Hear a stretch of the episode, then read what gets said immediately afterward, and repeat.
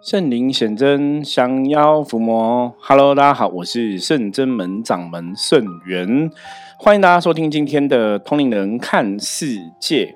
好，首先我们一样来看一下今天大环境的负面能量状况如何哈。选出象棋的一张牌来看看一下，红兵啊，红兵对应天气的状况，这个叫。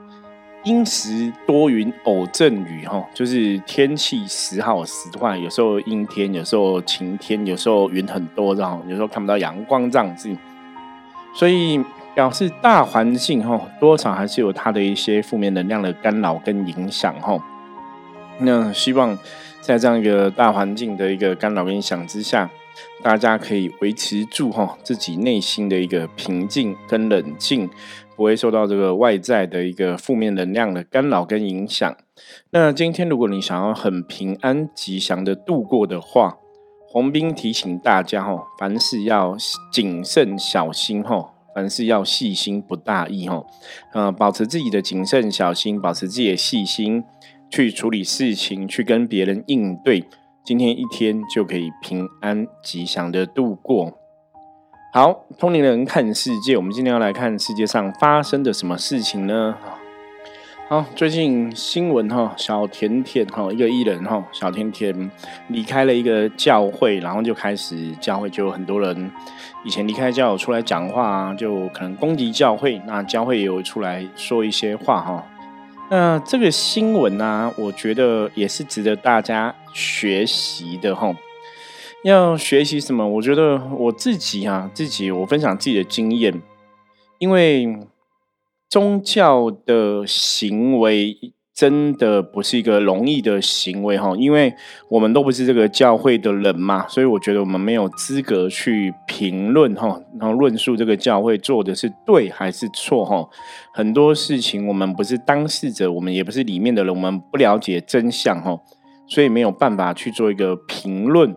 不过从这样的一个新闻呢，我觉得真的我们可以学到一些东西哦。学到什么东西？就是你当遇到这种新闻的时候，我们要怎么去判断？哈，我觉得要站在两造的一个立场上面。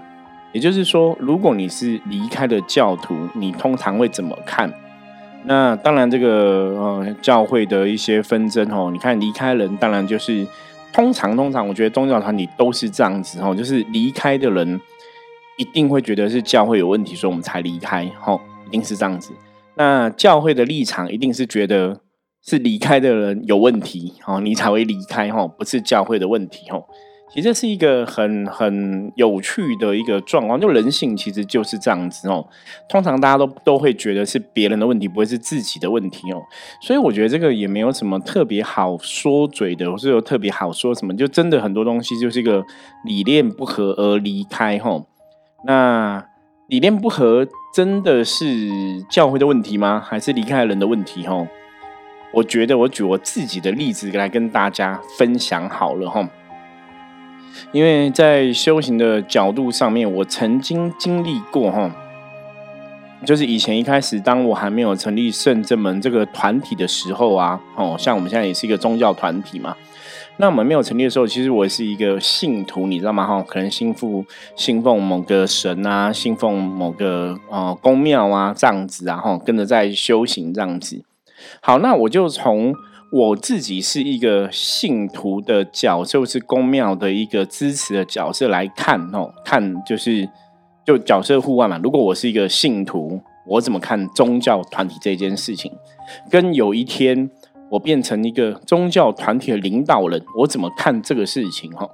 所以我今天在看到这种哈小甜甜他这个教会，他们这种教会发生的这些争执的事情啊，哈艺人的这个教会发生事情，我就觉得会非常的有有，应该算是有感同身受吧，哈感同身受。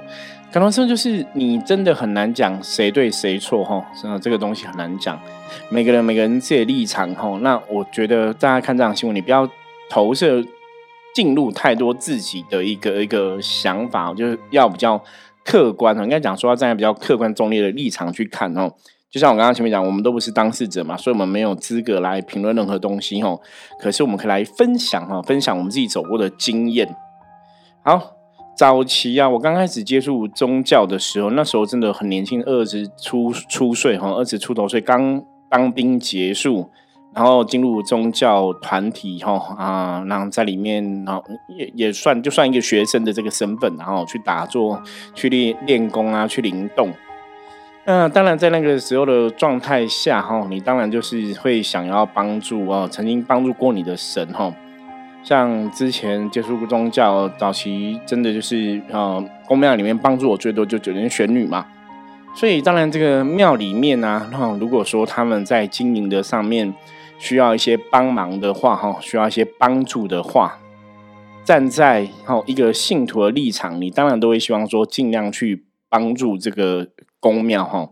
那一一般的想法就是有钱出钱，有力出力嘛。那很多时候，你虽然站在一个出力的立场上，你可能像感同身受，这个庙的神明帮助你很多啊，你想去出力啊，吼，你可能去扫地啊、擦桌子，我觉得这个都是帮忙去折莲花，其实都是非常好的一件事情，哈。可是在我以前刚刚二十二十几岁接触的时候，那时候，比方说，哦，这个公庙里面，其实你也知道他们的经营是很辛苦的，哈，你你都可以看得出来嘛，有没有客人，有没有信徒，哈，办事怎么样？那你大可以去推估说，公庙呃，这个公庙是很辛苦的，所以你当然就会把自己哈，比方说，今天我可能工作有薪水哈，有些钱你就会想说，呃，就捐给庙这样子哈，你就会有这样一个捐捐助的一个想法哈，帮助公庙去维持这个开销。那一开始啊，一开始这种利益哈，一定是很良善的哈，这种利益很好，因为。你很感同身受，母娘帮了我们嘛，所以我们要去捐钱这样子哈。所以捐钱的当下，基本上也是很开心，你知道吗？哈。可是有趣的事情就来了，今天哈，你可能省吃俭用，都把钱捐给这个公庙哈，就突然哈，你可能某天哪个师兄，那种可能比较亲近公庙，他就说：“哎，那个人家公庙的主持啊，哦，公庙的的老师啊，哈，都。”拿这个钱去买山西啊，拿这个钱去买车子啊，拿这个钱去干嘛？你开始就觉得，哎，怎么会有这种话传出来？哈，怎么会这样子呢？我们都很辛苦，还要去捐钱啊。那我自己用手机也是用烂烂的啊，哈。那怎么怎么这个哦庙里的人可以拿我们捐的钱去做一些其他的事情呢？哈。那后来你就看到说，哦，可能庙里真的买了一台车了，可能真的换了一个手机了什么的。你知道吗？很可怕哦。你开始心里就有负能量了哦。你看，你一开始本来捐钱是一个一个一个好的善良的意图，你是想要帮助庙，那你可能自己也省下买手机的钱哦，不给这样子。后来你就给了庙，那庙哎，他可能他当然还是有在经营哦，可是他可能换了车子了，换了手机了，然后你就觉得哎，好像真的那个师兄讲的是对的。你知道吗？你开始就会有这些负面想法，所以我们后来在修行啊，哈，我曾经跟修行讲过很多次，可以不懂不能怀疑，可以不懂不能怀疑，可以不懂不能怀疑，你知道吗？那时候因为别人这样讲，那你自己有看到这个现象，你就会怀疑了。你想说，哇，那这庙是不是把你捐的钱都拿去做别的事情了？哈，你知道，当你这种疑心一起呀，很可怕，你整个人的想法就会越来越负面，哈。所以后来你对庙啊，对神的信仰就会改变了，哈。我以前在离开的时候，其实我曾经离开灵修灵动这个团体两年的时间，就是因为那时候真的是很负面哦，觉得庙怎么可以这样子做呢？后来离开两年之后，等我再回去，等我真的成为一个老师，等我站在一个不同的立场之后，我才发现说，哎，我想的当初想的未必是正确的，你知道吗？你当初只是很单纯想说哦，我们我们省吃俭用捐钱帮助公庙这样子，那公庙好像这个钱都拿去乱用哈，好像有这样的一个疑虑哈。可是你有去问庙里的人怎么使用吗？其实没有诶，你自己心里想，你你疑惑了，你知道吗？你你起了疑心哈。我们曾经讲修行团体是这样子，疑心生暗鬼嘛。当你起了疑惑之后，就表示你不信任庙里面的人嘛。所以当庙里人，你如果问他，你也觉得他应该会给你一个借口，会给你怎样怎样，你就会有这种乱想，有没有？久而久之，你就会不开心哦，你会觉得这个庙变了啊，哈，然后什么东西变了啊，等，你就有这个想法。我跟大家讲，这就是负面，你知道吗？你在负面当下，只会一直有负面想法，你永远会忘记哈，你为什么来到这个宫庙？你会忘记你为什么在修。可是老实讲哈。我以前经历这个阶段的时候，那个时候我才二十几岁，其实真的很很年轻、很菜、很不懂事哈。我觉得真的是非常不懂不懂。我到什么时候才理解这个道理哈？因为过了两年之后，后来我发现说，哎，别人讲的也未必是真的，你自己还是要去求证、去印证嘛。那那时候我其实有想到一个问题哦，就说公庙的神职人员他们在这边帮忙，就像一般一般工作一样，他应该有自己的薪水吧？所以，如果这个人拿他自己的薪水去买他喜欢的山西东西，请问为什么不行？可是你看，早期我没有想过这个事情哎，我早期没想过这个事情，你就觉得哇，你怎么会拿信徒的钱去买买山西？这样子很怪啊，什么什么的吼，就开始有一些负面的想法。所以一直到后来啊，到后来真的我自己成立了圣人们这个团体，真的开始成为一个老师的角色，成为一个师傅的角色。开始带领很多修行的弟子，很多修行的学生，我才慢慢把很多事情看得更清楚哈。因为你站的位置不一样了，你现在是一个公庙团体，你现在是一个宗教团体，一个经营者哈，领导者，就像我以前看别人的公庙的供处一样哈，那个身份不一样了哈。你开始就会去了解，哇，原来很多事情的真相，可能跟当初的我只是信徒的那个角色想的是不同的哦。你知道吗？想的是不同的哦。好，我们现在跳回来哈，跳出来，我们来来讨论。像有些宗教团体哈，我以前听过的哈，他们会这样子，他就是哈，老师租一个道场嘛，然后那边上课教大家嘛哈。那我以前听过是什么？那那有很多学生都固定去上课嘛哈，所以这个老师就跟学生讲说哈，假设我们这个道场一个月的租金是一万五，那我们这边总共有学生弟子十五个人的话哈。他就要求哦，我现在讲这是道教哦，就是民间信仰，一般像我们这种公庙道教的神坛啊等等的哦，他们就这样做哦。他就要求就是说，每个人一个月要奉献一千块，去支持这个道场的成立。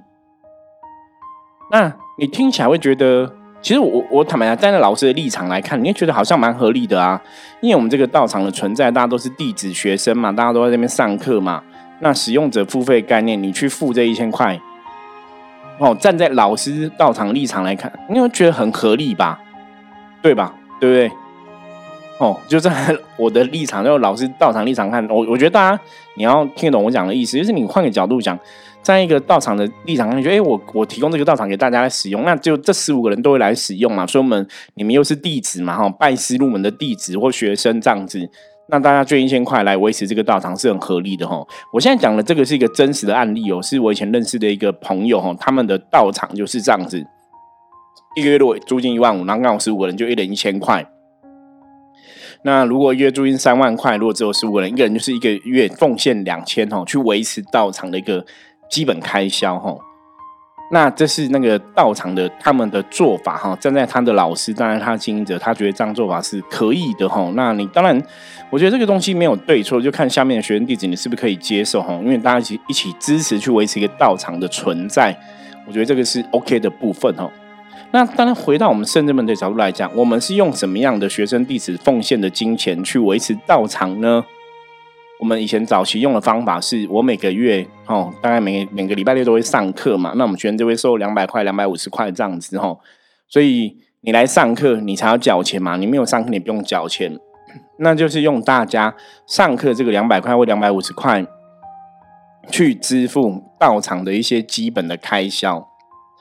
可是问题来了，你一个一个学生上课收两百块、两百五十块，而且也是有在上课教学。你如果穿单纯讲，如果你这个已经其实变成只是付这个上课的钱，你知道吗？你可能还没办法去 cover 这个场地的费用吼。那所以一般的公庙，它可能会有香油钱去 cover 场地的费用吼。可如果以我们自己生子们来讲话，我们的香油钱，因为我们不是像那种打开庙门，就是每天大家会有很多信徒来拜拜那种公庙嘛吼。所以我们的香油钱费用一直以来都不够支付道场的基本开销。我讲基本开销是一个道场可能一个月基本的租金啊、电费这些哈。其实我们每个月的香油钱哦，哈，香油钱包括我们上课的收入都不足以支付。好，所以不足以支付的时候，我们怎么去支付这个部分？当然就是你这个道场要不同的道场或者不同的团体，他们要有自己的生财之道嘛。所以要看啊，所以像我们就是一个命理的机构嘛，哈，我们就会帮人家算命啊，帮人家占卜啊，帮人家卜卦，帮人家处理事情。你就会有一些营收，会有一些收入嘛，就用这些收入去填补道场的经营哈，每个月需要的一些费用。那再多的费用，那就是会到我们自己个人的部分，就是我们可能也会领一些薪水这样子哈。因为毕竟你是专职在这边奉献嘛哈，专职在那边工作，就跟你在外面工作一样，大家工作还是会跟老板领薪水嘛。你不会说，哎，我虽然在外面工作，我想要做善事，可是我帮老板做善事，我不不领老板薪水嘛。所以我觉得，如果这个是一个工作的话，其实它也是一个很客观，本来领薪水，我觉得是一个天经地义的事情吧。对，不然你怎么过日子哈？那你如果毕竟我们是帮人家卜卦算命，等于是一个专业技能的一个付出嘛，哈。所以站在这样的角度来看的话，哎，如果今天假设，哎，我自己领了薪水，我今天去换一个 iPhone 的新的手机，站在我的立场来讲，我已经觉得很合理啊。我有赚钱，我有工作赚钱，为什么不能买新的手机呢？可是站在信徒的立场，他可能就会觉得说，哎，不对啊，我们上次有捐道场的，可能这个神像要要请个新的神像，我们有捐钱啊。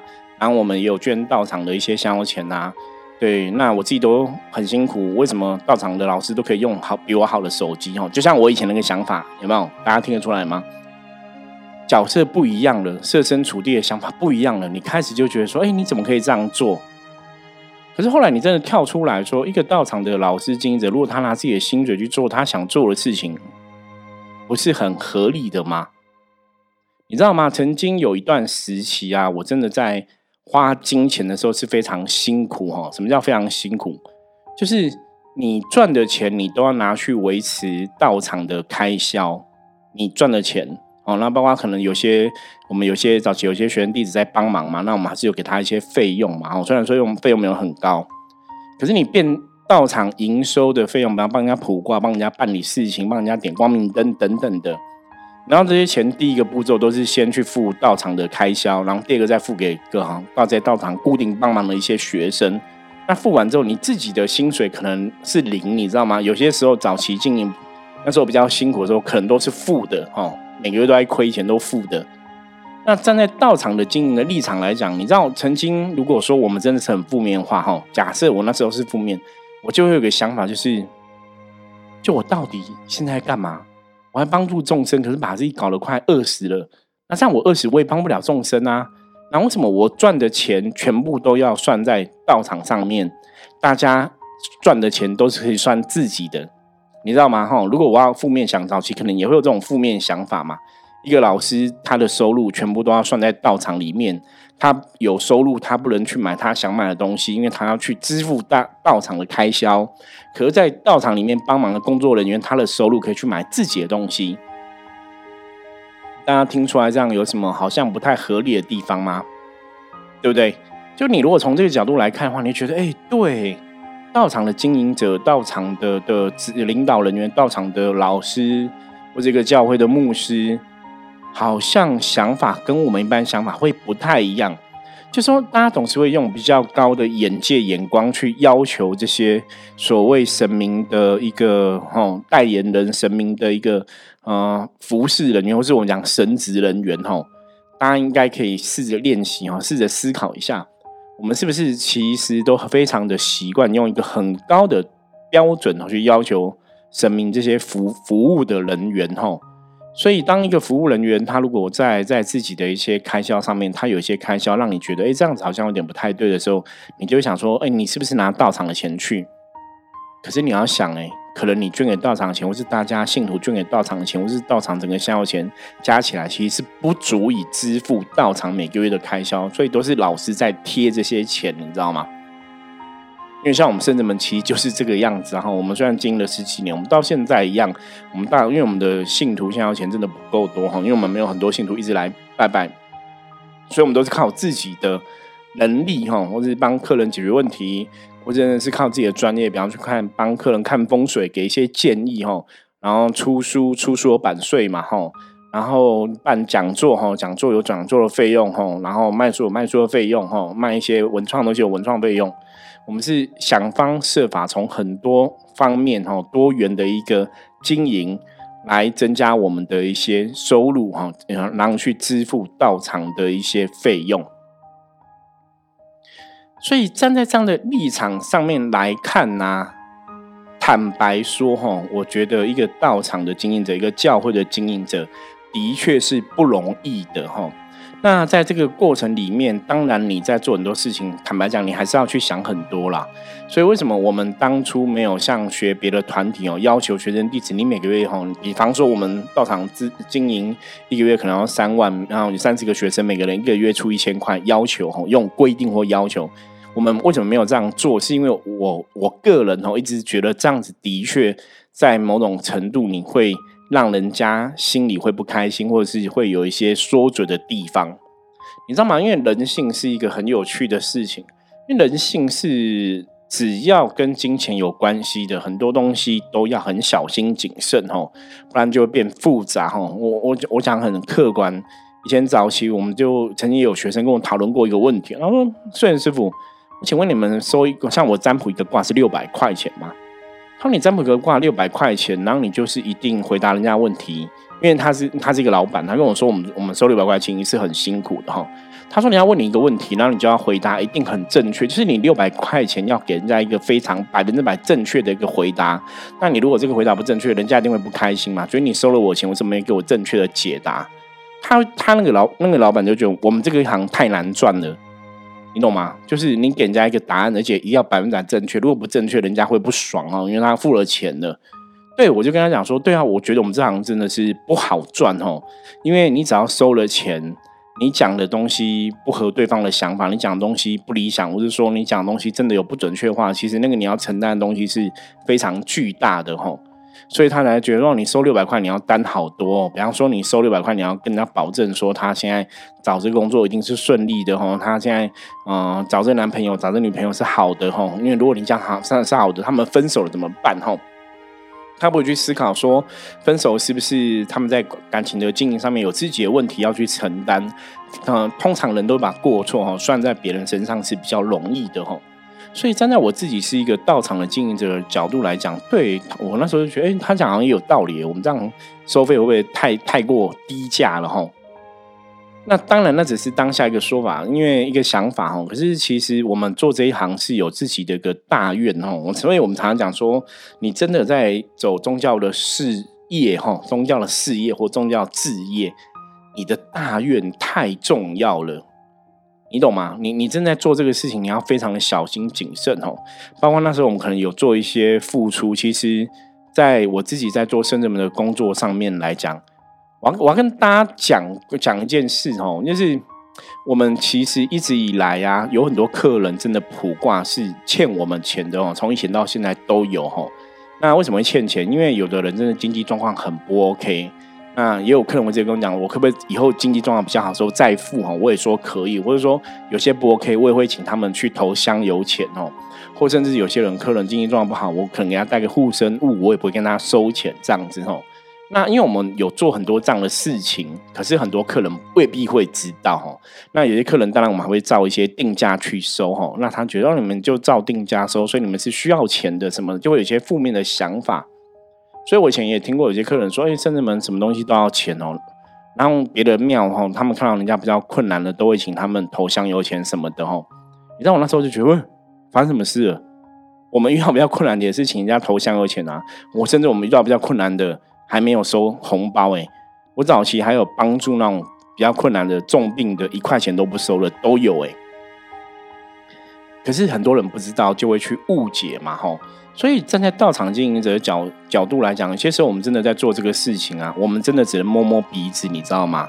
就是对自己负责，因为我们的信仰、我们的宗教，神最后真的会知道你到底做这个事情，你的初衷、你的初心、你的大愿是什么，你知道吗？这个是一个非常重要的事情吼。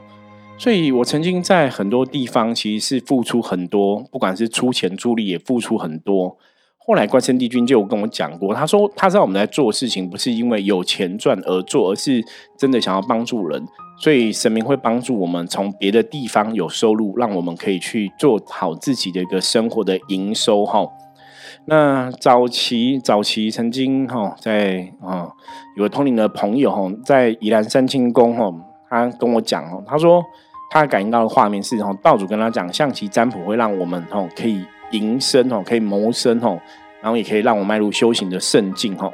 所以为什么当初我们会选择用象棋占卜后，然后来服务大家，然后进行一个收费吼？那最主要其实还是希望说，我们还是要一个道场里还是要一个稳定的一个开开销跟收入来源吼，这样也比较会可以经营下去哦。那我们靠自己的本事帮别人卜卦，这样子可能大家哈也会比较可以接受哈。所以早期我们没有在神明降降办事吼。那到后来有一阵子，我们用神明降价办事，其实我们的收费也是很便宜，有大概两百块、三百块这样子吼。对，那也是让大家可以去取舍嘛吼。那后来是因为真的神明降价办事，又养成大家依赖习惯吼。济公师傅说他不要再来办事吼，所以我们才又改回到占卜的部分吼，博一个比较大众的服务。好，今天简单先分享一下，我觉得道场的经营跟你站在道场立场，或者站在教会立场的经营者，或者站在信徒的角度来讲，真的你看事情、想事情会不一样哈。那今天跟大家分享的，也不晓得大家呃听不听懂我讲的一个重点跟概念哈。不过没有关系哈，我们要补充的话，我下一集再继续来跟大家聊哈。我是圣智门掌门圣元，我们下次见，拜拜。